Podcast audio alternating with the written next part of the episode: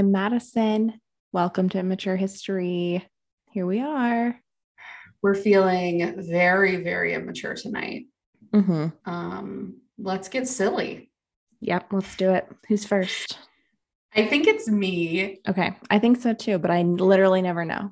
So, Yeah, I almost never know. I just go with my gut. Um, I need to give a little bit of a preamble because I wanted to do something like super scary, um, with this being like our pinnacle yeah. scary immature history episode. However, I stumbled across this story that like is scary in the sense that like there was something living in the walls of this house. sure. Um, but really just leans more towards silly than scary, but you're gonna love it. I can't wait. I'm reading from a mental floss article. Ooh. Here we go. One morning in the early 1930s, James Irving of the village of Dalby on the Isle of Man was getting ready to open his daily newspaper when a high-pitched, disembodied voice called out impatiently, quote, "Read it out, you fat-headed gnome." Okay. The voice didn't belong to Irving's wife, Margaret, or his uh, daughter, uh, Voy- I think is how you say that. Never seen that name before in my life. Sure. Um, the only humans likely to be in the remote farmhouse. But though Irving may have been offended, he wasn't surprised. He knew the voice belonged to a strange creature called Jeff. Called Jeff.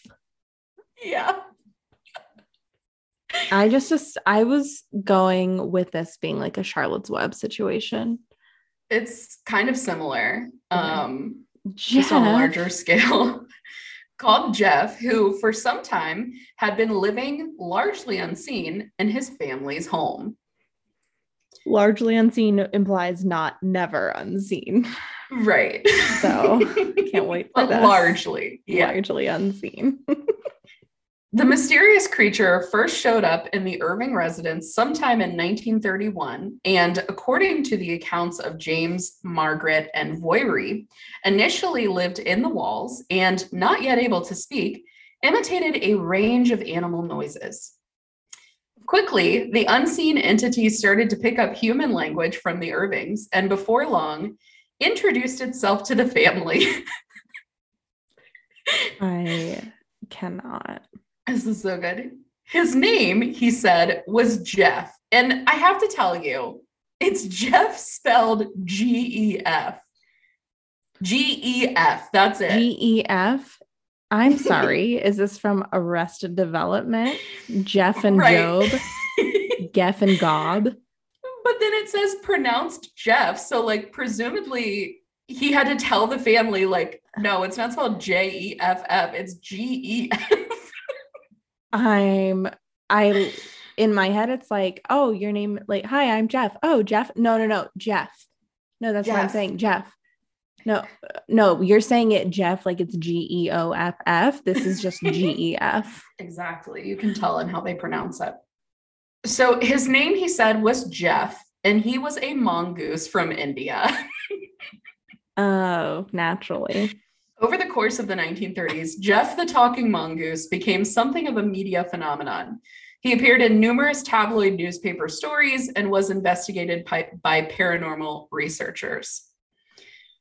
Uh, though many visitors wrote off Jeff as some kind of hoax or mass hallucination, the Irving family insisted he was real. They told stories of Jeff sleeping in Voirrey's room, eating bacon and sausages, and What even riding, and even riding the bus. Oh my. Okay, I need to also double check what a mongoose looks like. Yeah. I think like a ferret, kind of, but maybe bigger. Yeah, ferret. That's what I was thinking. I just wanted to make sure that was accurate. Oh, Um, even riding the bus and bringing back gossip about the neighbors. Jeff, play it cool, dude. Oh my gosh. The family members all claim to have seen Jeff at some point with their own eyes. And in a 1932 interview with the Manchester Daily Dispatch, James described the creature as, quote, a little animal resembling a stoat, Uh-huh. S T O A T. I don't know what that is. It's like a weasel. Yeah, a stoat, a ferret, or a weasel, yellow in color with a body about nine inches long. Its long, bushy tail is speckled with black. Uh, the Irving family's description of Jeff seemed to shift from that of a real uh, corp- corporeal mongoose to something of a sprite who, though verbally active and possibly telekinetic, was rarely seen. I just am so overwhelmed. it's so much information. Jeff's own accounts of himself also varied. At one point, he we all struggle with our self Yeah, image with identity. Yeah, it's Yeah. hard. At one point, he described himself as merely, quote, an extra, extra clever mongoose. But at another, he proclaimed, quote, I'll split the atom. I am the fifth dimension. I am the eighth wonder of the world. but I have to real quick go over to um, Wikipedia for a quote. Um, the Irvings say that Jeff communicated to them that he was an extra, extra clever mongoose, an earthbound spirit, and a quote, ghost in the form of a mongoose. And once said, I am a freak. I have hands and I have feet. And if you saw me, you'd faint. You'd be petrified, mummified, turned into stone, or a pillar of salt. Uh, I just cannot with Jeff. Jeff is really just He was doing he was, too much. He was right when he said he was extra, extra. Yeah, He's very just and like full stop there. That's all he had to say. So extra. Yeah. Um, they accuse Jeff of throwing stones, killing rabbits, and singing bawdy renditions of Home on the Range.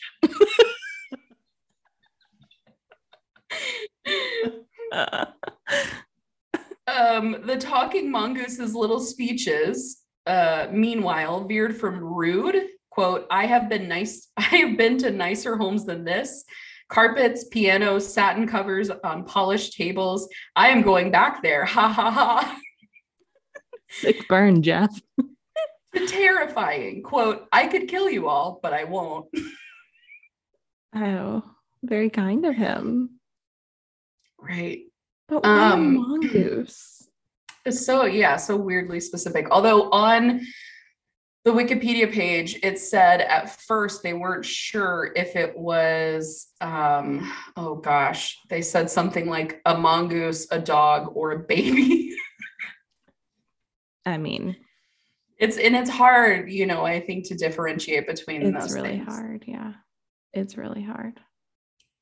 Though only one newspaper claimed to have actually seen Jeff, in an article called Man Weasel Mystery Grips Island, colon, queerest beast talks to Daily Dispatch reporter. Some members of the media took the case seriously enough to launch a full investigation. Rex Lambert Rex Lambert, founding editor of the BBC's Listener magazine, took on the mongoose mystery with celebrity paranormal investigator Harry Price, and the two published their findings in a book called The Haunting of Cashen's Gap A Modern Miracle Investigated. This, I mean, this goes on and on, but I think that we all really get the picture Mm-hmm. um, of who Jeff was, you know, what he, I, I still don't really know. I think the big mystery is like, what did Jeff want? Yeah. Why? Why? Just a bully, Why, just such a bully. Yeah. Why, Jeff? Punk. yeah. Um, but that was Jeff, the talking mongoose. Wow. I'm unsettled. I'm skeptical. I'm enthralled. All of the above. You're welcome. I love him. What you got? Okay. Um, so this is when we first started doing spooky stories. um, for spooky season. This is one of the first ones I found, and I've been holding on to it ever since.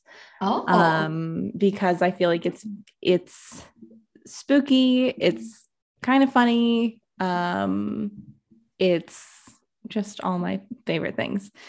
okay, great. Um, this is the 1858 Bradford sweets poisoning. Okay. Um, now I will say this is like a little dark and I I get that and I apologize for making light of it, but there's so many things um that do not involve manslaughter in this that are really funny and so the manslaughter like it just, you know, it, It's it's, tacked up. right on there. Yeah. Sure. Um, okay. The 1858 Bradford sweets poisoning was the arsenic poisoning of more than 200 people in Bradford, England, when sweets accidentally made with arsenic were sold from a market stall. 21 victims died as a result. The event contributed to the passage of the Pharmacy Act of 1868 in the United Kingdom and legislation re- regulating the adulteration of foodstuffs. Mm. So essentially, um, this I think it'll say it later, but um, this happened on Halloween. so Oh, passed out arsenic laced candy. Sure. It's like the razor blades. Yeah, yeah. William Hardaker, known to locals as Humbug Billy, Sure. naturally Of course. sold sweets from a stall in the Green Market in central Bradford. Hardaker purchased his supplies from Joseph Neal, who made the sweets, or lozenges, on Stone Street, a few hundred yards to the north. The lozenges in question were peppermint humbugs, which is probably where he got the name, made of Yeah. peppermint oil incorporated into a base of sugar and gum. However, sugar was expensive. Uh, so Neal would substitute powdered gypsum, known as DAF, for some of the required sugar. The Okay. adulteration of foodstuffs with cheaper substances was common at the time, and the adulterators used obscure nicknames to hide the practice.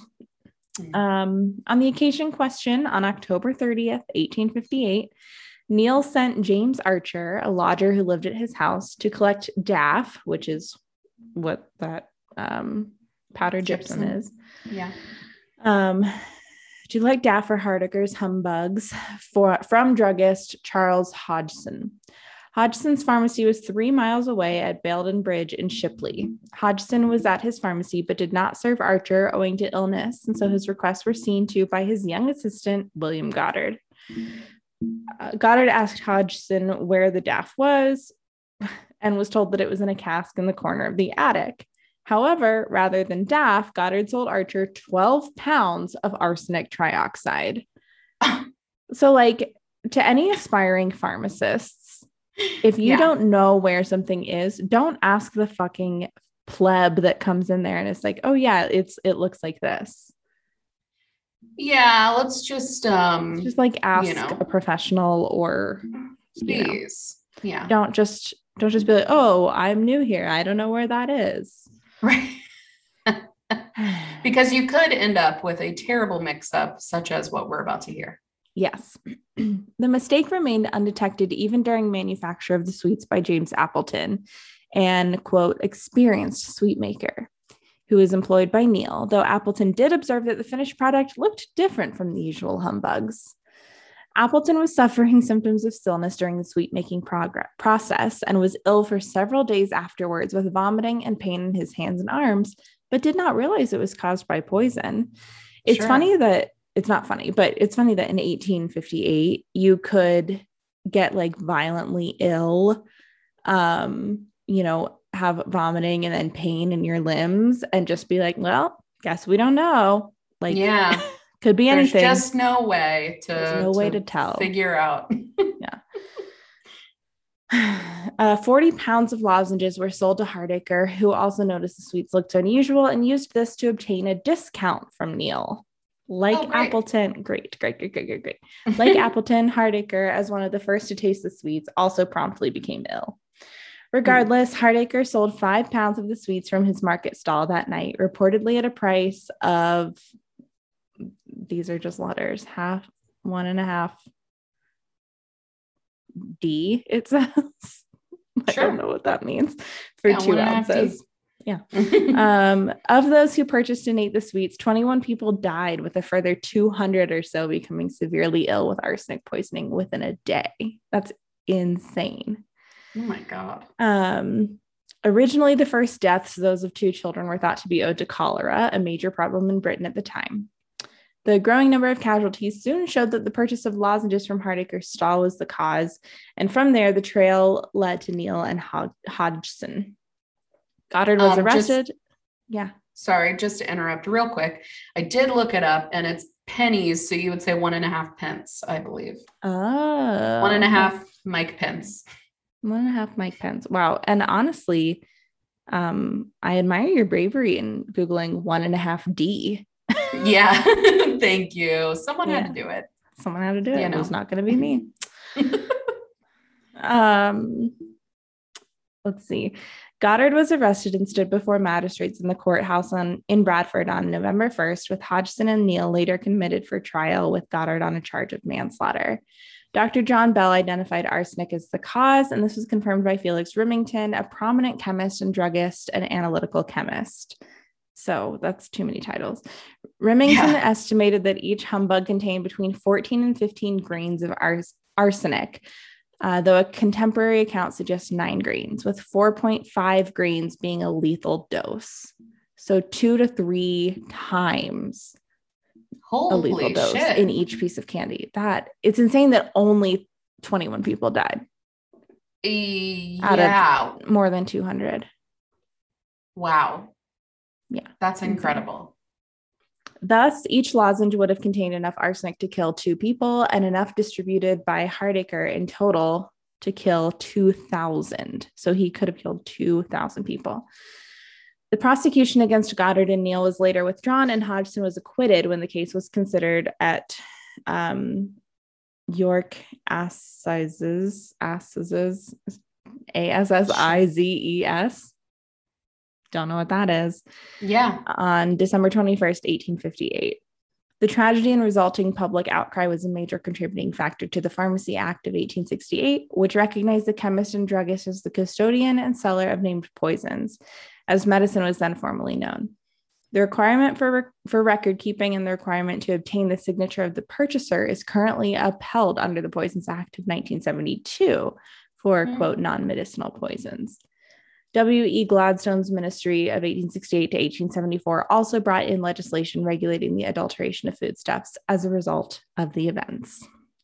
Wow. Um, and I think my favorite part of this is there's like a caricature on the Wikipedia page that was drawn, and it's like, um, it's so creepy. It's, um, you know, them. It's called the Great Lozenge, the Great Lozenge Maker Mhm. and it's just like a guy in you know a shop and he's got all these potions and stuff and the he's it looks like he's like churning butter in one of those like big long things and it's just a Mhm. skeleton wearing clothes Oh, Um, great.